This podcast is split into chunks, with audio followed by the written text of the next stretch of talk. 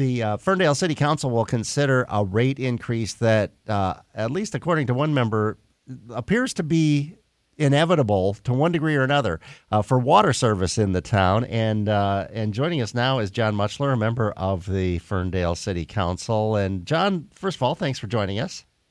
Joe, thanks for reaching out to us out here in Ferndale. We really do exist. We're called There's a little bit of snow on the ground, but I think we'll make it. Yeah, exactly. I think we're all all hoping for a little bit warmer. No, it doesn't have to be summery summertime, but a little bit warmer weather than this. But um, yeah, so interesting uh, issue here. I, I and what prompted me to call you was uh, a post you put on on social media about this, kind of explaining how this all works, how this funding works. That really for water service and and a, some other services that the city provides, you can't you can't bring money in from the general fund or from from these other sources to to help keep these uh, or to help to pre- prevent these kind of rate increases, huh?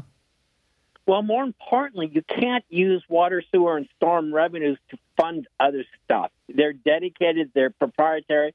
Uh, you know, we call them enterprise funds, like kind of private businesses that have to stand on their own. So we people think they're like these uh, cash cow or, or something that we can use to do, to do all sorts of things. But but we can. And by the way, I, I, I hope you notice I try to be down the middle, even handed when I post things. I have my views and feelings, but I try to write in such a way that the opponents would say he gets it. He understands our situation and our our struggles. And I, I think I accomplished that with this post today. Yeah, so this so the water service it has to pay for itself, or the the customers, the people who use it uh, have to be charged what it it requires to have you know the income that it requires or the revenue it requires to keep functioning at its level, huh?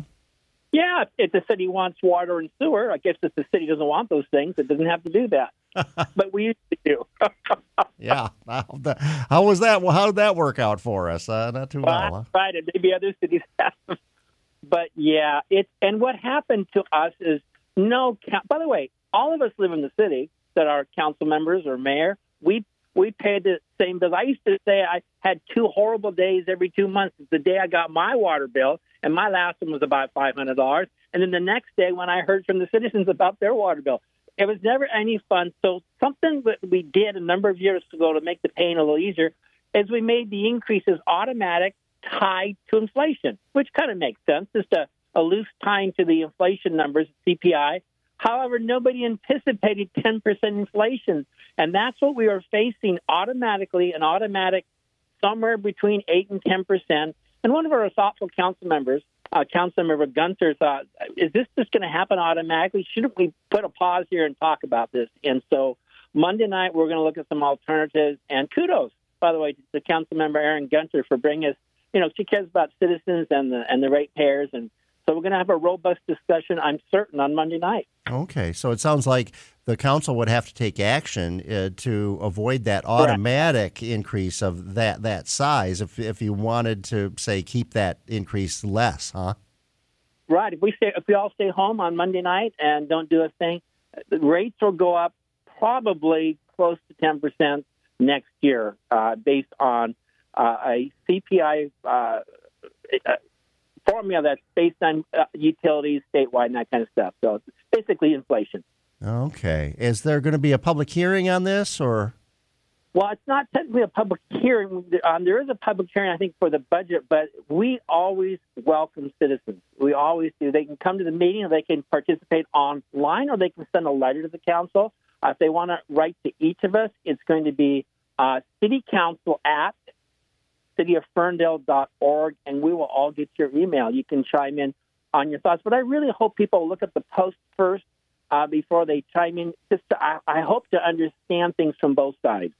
Yeah, I, I, would say go to the post, and like I said, that's what prompted me to call you because uh, I think you explain it very well how this uh, the funding is structured for this service and what uh, is at play here and and uh, you kind of do a q&a with yourself but uh, it's very informative well thanks joe well we try to stay relevant here in ferndale and i don't think anything makes more people more passionate than water and sewer bills Exactly. Well, or even just having to pay bills in general, and we're all paying more for pretty much everything we buy, and uh, to get a uh, you know an increase like this might p- cause people to Wonder what's going on with my city.